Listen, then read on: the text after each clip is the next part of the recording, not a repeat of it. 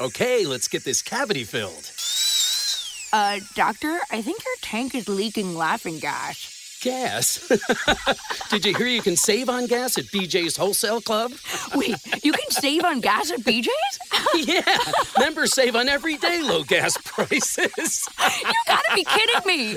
nope, these savings are no joke. BJ's, absurdly simple savings. Shop today. Not a member? Go to bjs.com slash simple savings. Questo è un discorso molto difficile e spero di riuscire a farlo chiaramente.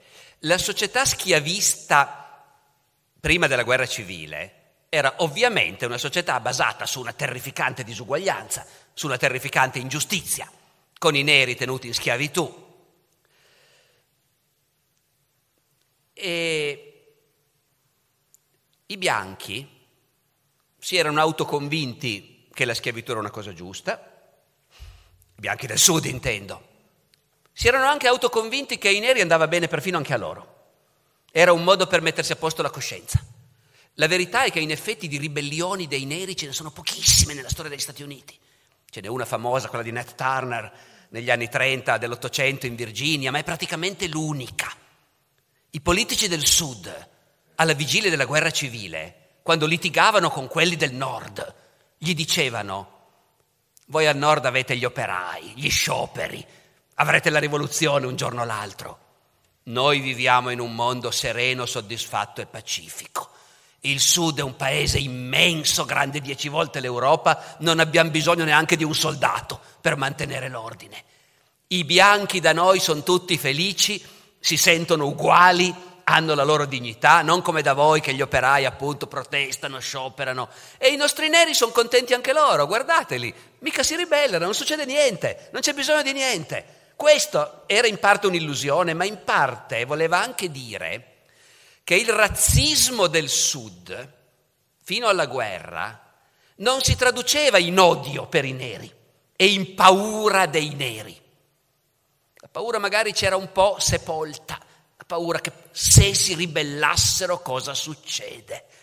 Qui da noi in South Carolina, dove sono più numerosi dei bianchi. Però quella veniva molto sepolta, molto repressa. E di fatto non c'era l'odio per i neri.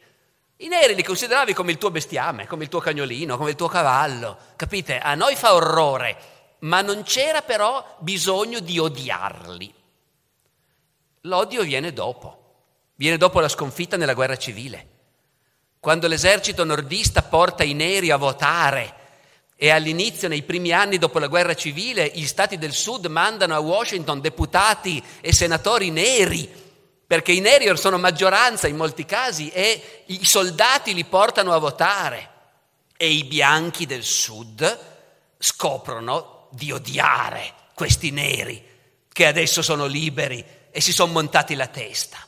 Nasce lì il Ku Klux Klan, con gli incappucciati che ogni tanto ammazzano un nero per dare l'esempio. Prima della guerra civile non c'era mica bisogno e un nero non lo ammazzavi perché era proprietà di qualcuno, valeva un sacco di soldi. Dopo la guerra civile il nero è rimasto un poveraccio come prima, ma non appartiene più a un padrone, non è di nessuno, viene sfruttato lo stesso, continua a raccogliere cotone da bracciante anziché da schiavo e fa più la fame da bracciante che da schiavo in certi casi. E dopo i primi anni in cui c'è l'esercito di occupazione, quando finisce quella fase e le truppe vengono ritirate, al sud i neri non vanno più a votare, non li lasciano più andare. E c'è la violenza, ci sono i linciaggi, c'è il Ku Klux Klan e ci sono le leggi che fanno dei neri dei cittadini di serie B o di serie C, che sul tram devono sedere negli ultimi posti e così via. E vanno avanti così fino agli anni 60, fino a Martin Luther King, alle grandi rivolte libertarie degli anni 60. Vanno avanti così. Quindi la nostra ragazza vive in un mondo dove è diventato ovvio che i bianchi hanno paura dei neri, cosa che prima non c'era, che li odiano, cosa che prima non c'era, e che fanno di tutto per tenerli sottomessi. Ora lei conosce un mondo diverso, conosce il mondo del nord, dell'università, dove tutte queste cose sono state superate ed è divisa fra questi due mondi. Vi dico ancora una cosa perché mi è capitata di recente e mi ha colpito moltissimo. Seconda guerra mondiale negli Stati Uniti producono dei producono un sacco di film, di propaganda di tutti i tipi, sia propaganda rivolta al pubblico, sia rivolta ai loro stessi soldati. Quando dagli Stati Uniti cominciano a portare milioni di soldati in Inghilterra, perché poi prima dello sbarco in Normandia le truppe americane per molti mesi, se non anni, sono state lì in Inghilterra, ne arrivavano continuamente. A me è capitato di vedere in rete un filmato prodotto per insegnare ai soldati americani come ci si comporta in Inghilterra. Bellissimo, con un famoso comico, famoso allora, non so chi fosse, ma è chiaro che è un famoso comico, che in divisa ed è lì in Inghilterra, in mezzo ai soldati, prende il treno con loro, va al pub e gli insegna un sacco di cose, tipo quando gli inglesi ti invitano a prendere un tè a casa loro e ti offrono lo zucchero, prendine pochissimo perché sappi che è tutto razionato in Inghilterra, non è come da noi in America. Qui in Inghilterra fanno la fame, è tutto razionato, loro ti offriranno lo zucchero, ma tu prendi solo la punta del cucchiaino perché ne hanno un cucchiaino alla settimana a testa di zucchero. Ok, ecco. Dopodiché c'è la seguente scena. Soldato americano bianco e soldato americano di colore che prendono il treno.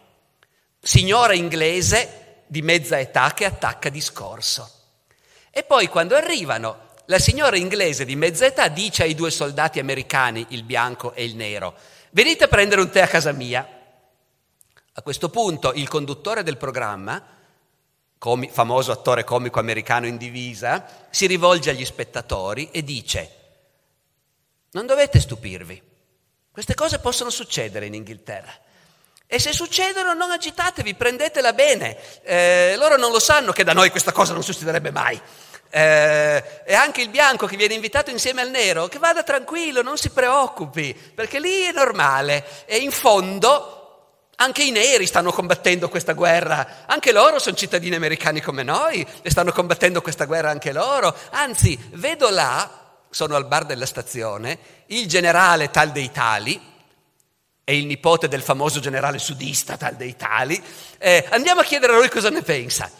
E il generale dice no, no, anche i neri stanno dando il loro contributo, ovviamente loro dicono sempre i negri. Anche i negri stanno dando il loro contributo a questa guerra, dobbiamo essergli grati, stanno dimostrando anche loro. Ecco, capite? Questi sono gli Stati Uniti degli anni 40 che poi hanno salvato noi dalla dittatura, ci hanno portato la democrazia, il piano Marshall e tutto quanto, hanno vinto la guerra contro il nazismo insieme con i sovietici, e, e però era quello quel paese dal punto di vista razziale. E dopo di allora sono cambiate tante cose, però non è cambiato tutto. E direi ancora quest'ultimissima cosa. Secondo me una delle ragioni è appunto che la guerra civile sia conclusa con la liberazione degli schiavi e con la decisione che i neri sarebbero rimasti in America diventando anche loro cittadini. In quel momento non potevano fare nient'altro, ma non lo voleva nessuno. Se uno va a vedere cosa diceva il presidente Lincoln prima della guerra, il presidente Lincoln diceva, se devo dire il mio parere, a me la schiavitù non piace, mi sembra una cosa ingiusta, però non so che cosa farci. Cosa possiamo fare? liberare gli schiavi e tenerceli qui. Ma è impensabile. Tenerli qui come cittadini alla pari con noi bianchi. Ma io non credo che nessuno lo voglia. Diceva testualmente così. Rimandarli tutti in Africa come si fa? E quindi Lincoln, addirittura quando diventa presidente, dice io con la schiavitù non, non voglio toccare niente.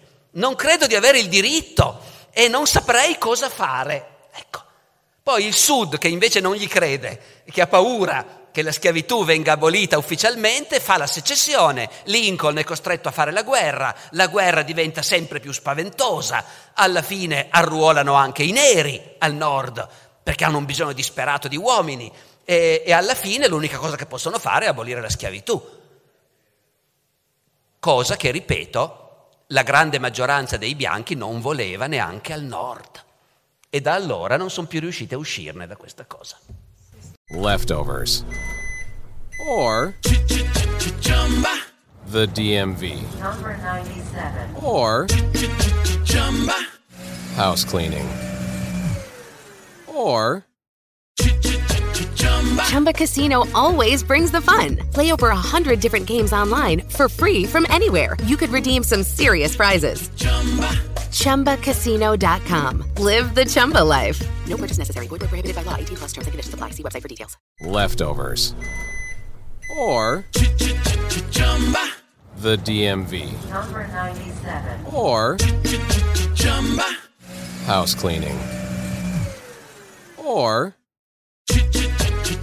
Chumba Casino always brings the fun. Play over a hundred different games online for free from anywhere. You could redeem some serious prizes. Chumba.